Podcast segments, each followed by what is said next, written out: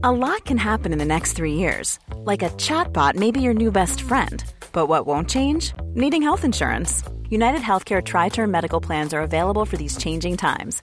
Underwritten by Golden Rule Insurance Company, they offer budget friendly, flexible coverage for people who are in between jobs or missed open enrollment. The plans last nearly three years in some states, with access to a nationwide network of doctors and hospitals. So, for whatever tomorrow brings, United Healthcare Tri Term Medical Plans may be for you. Learn more at uhone.com. It's March 21st. 1152, and another remarkable event is about to be uncovered by Arion, Rebecca, and Olly, the Retrospectors. British history buff, Eleanor of Aquitaine may be familiar to you as the wife of Henry II, but you may not know that she had actually been married before. In fact, just a few weeks before, because it was today in history in 1152 that she officially parted ways with her first husband, King Louis VII of France, in what has been called the most expensive divorce ever. Except this wasn't a divorce, technically, because divorce didn't exist in the Middle Ages. You could only get an annulment, and the Pope had to give it to you. And that essentially said that the marriage had never existed in the first place, or was a concession which said, okay, go and be single forever, but you can definitely never remarry. What's unusual about this one is that she'd been Queen of France and then she got to be Queen of England very quickly afterward. What's even stranger is that she got to take her fortune with her in the first place because you'd expect that when you marry and then divorce the King of France, you'd expect that you don't get a cent, you know, not one single cent when you guys split up. But actually, according to the feudal rules at the time, whatever the woman had brought into the marriage went with her at the end, and she actually had an awful lot. Because Eleanor was the only heiress of uh, William X, who was Duke of Aquitaine, and he possessed one of the largest domains in all of France, which actually put the possessions of even the French kings in the shade. And it's impossible to underestimate just how powerful and wealthy Aquitaine was. It included the major European trading cities of Bordeaux, Toulouse, and Poitiers, and it also wielded huge cultural influence across Europe. It was the centre of the romantic, chivalric ballads that were the, you know, the courtly form of entertainment at the time. And Eleanor had received a top-notch education, both academic, you know, she had learned Latin, she did maths, she did everything that, you know, most women wouldn't have been able to do at the time. And also Yeah, but she came with a large region of southwest France. I'm not talking about this as anything to do with her personal qualities. She could be I an absolute dunce and stunk, and she still would have been married She off. to was. Well, She guess was what? impressive. She wasn't a dunce. She didn't No. stink. She had courtly talents as well. She could do music. She could do languages. She could do horseback riding. She was pretty. She wore really expensive dresses, and she made quite a stir when she turned up in the French court in Paris. The court in Paris was actually quite austere. The northern region of France, which was the heart of the kingdom, was actually relatively underdeveloped at this point. So it was something really different to what she was used to. She'd grown up in the splendor of her father's court, and so she arrived in Paris in all her. She had lavish jewelry. She had dresses that were considered immodest by the kind of they sound the courtiers in Paris. They sound uptight. Mm, you know, mm. she had a Not French we'd like you're thinking now. Yeah. yeah, exactly. She had what we would probably recognise as a Mediterranean zest Yeah. for life, which apparently Louis was besotted with at first, but later on it just they had very different personalities. You know, he had grown up in these rather austere surroundings, and he had been destined for the monastery until his older brother died, making him the heir. So they were just extremely different people. And she liked to dig at him for that. Uh, she went around telling her friends that she married a monk, not a king. and what that was getting at was that their sex life, frankly, wasn't great. She found him boring and pious and boyish, and he didn't really want to sleep with her for pleasure. He believed very devoutly that marriage was necessary for procreation, but not for pleasure, in accordance with the teachings of the Catholic Church. And therefore, it took quite a long time for them to get pregnant. Uh, their first child was a daughter, Marie, born in 1145, eight years after their wedding. And then came two more daughters. This was bad news for him because he wanted a male heir. Yeah, and it came to be the reason that was given for his desire to uh, separate from her. Actually, they'd become estranged in any case during the Second Crusade, which was fought from 1147 to 1149, when Does that to a Eleanor. relationship? It does. I'd It's a say, bit like tense. a lot of couples, they fought on holiday. so exactly. So they'd gone away together. I mean, it was un- quite unusual and probably speaks to her character that she'd gone with Louis in in any case on this crusade.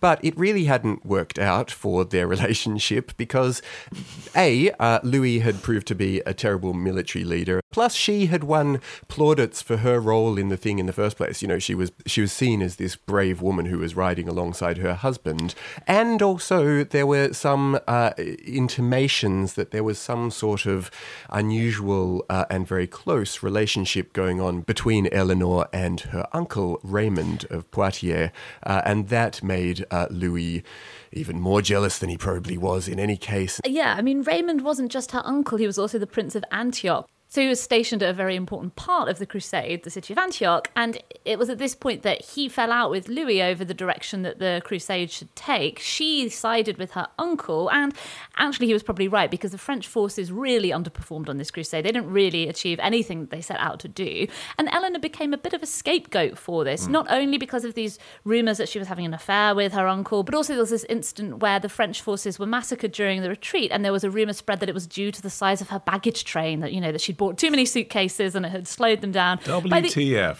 The, I mean, it's just it's such obvious misogyny seen now, isn't it? Like all the stuff about her being kind of flighty and flirtatious. It was there to besmirch her reputation, clearly. Uh, yeah, and by the end of the crusade, by the time they went to return from Jerusalem to France, so serious was the rift between Louis and Eleanor that they took separate ships. You've heard of couples taking separate taxis home after a fight, they took separate ships. And they had in 1149 previously been to see the Pope and asked for an annulment. And on that occasion, he was like, uh, no, but how about having sex? Have you thought about having sex again? he actually showed them into bed, basically. Wow. Um, and that brought about the third daughter, which didn't make things any better. so, this second time that they went to the Pope, he agreed indeed that they could have an annulment on the basis of consanguinity um, in other words, apparently, suddenly the church realised they were too closely related to be married. Which um, the, the, the canon law said you can't have a common ancestor within seven generations, but obviously if you look too hard at it, that therefore makes all royal marriages invalid, you would imagine. and it's particularly hilarious because she was actually fourth cousins with Louis, but with her next marriage with Henry, who uh, we'll go into shortly, she was third cousin. So she was actually closer to the person who she mm. married next than the one that she just had to get a divorce because she was too closely related to marriages like theirs were in kind of a grey area because among the aristocracy, if they had held firm to this idea that you couldn't have a common ancestor within seven generations, pretty much no aristocrats would have been able to get married. So you know, they did tend to turn a blind eye. And so then it was convenient that Eleanor just happened to remember that actually they were too closely related technically, so maybe let's just undo everything. and also happened to remember that she was, in her own right, the richest woman in Europe, controlling about a quarter of all yeah. France. So this is why this then ended up being called the most costly divorce in history, is because she left the relationship with all of that. And then what she went on to do is within two months, marry once more uh, this time to Henry of Anjou, who would shortly become Henry II of England. And in doing that, she brought all of her estate and power to England and vastly lessened the power of France, and then became the only woman to have been Queen of both France and England. There's some contemporary sense that she might have wanted to stay unmarried, but it was really impossible because of her wealth and power that made her a target for kidnapping. And in fact, there was a kidnapping attempt pretty much immediately in the wake of her divorce by Geoffrey of Anjou, uh, which is amusing because the next thing that she does after she was um, almost kidnapped by this guy and she escaped is that she marries Geoffrey's brother. so the Henry that we're talking about is the brother of this chap who tried to kidnap her, and his and she was like, "Well, I guess to get a little bit of safety, I'm gonna settle down with this chap instead." it's Gonna be awkward at the reception. yeah, sure is. But the way this is written up now is kind of like, well done her, you know, because it's often like, oh, here's my feminist icon from history. Uh, actually, this wouldn't have been a jolly for her. Mm. Like, she had to leave behind all of the life that she had in France and, crucially, her two daughters, who she probably never saw again, and then come and live in England with this new husband who it's clear that she had the hots for. I mean, they met each other ironically when Henry popped over to pay homage to Louis, haha. so she'd obviously been kind of planning to to decamp for, for Henry for a while. But it must have been a big old pivot for her. Mm. Yeah, and she did very quickly get one over on the ex as well, because the, the thing that had finally pushed the French court to support their annulment was the fact that they had not produced a male heir. Well, the very next year, after her marriage to Henry II, she gave birth to William, the first of five sons they would have together, while Louis would have to wait until 1165 and his third marriage before he finally sired a male heir, Philip. Also, with a woman who was more closely related to him than Eleanor. Go figure. Sometimes, you know, you've got to get closer to get what you want. Tomorrow. Queen Victoria's children are feeding him sticky buns. You really don't want a gruesome trampling incident. Ditch the ads and get a Sunday episode when you join Club Retrospectors. Subscribe now on Apple Podcasts. Part of the ACAST Creator Network.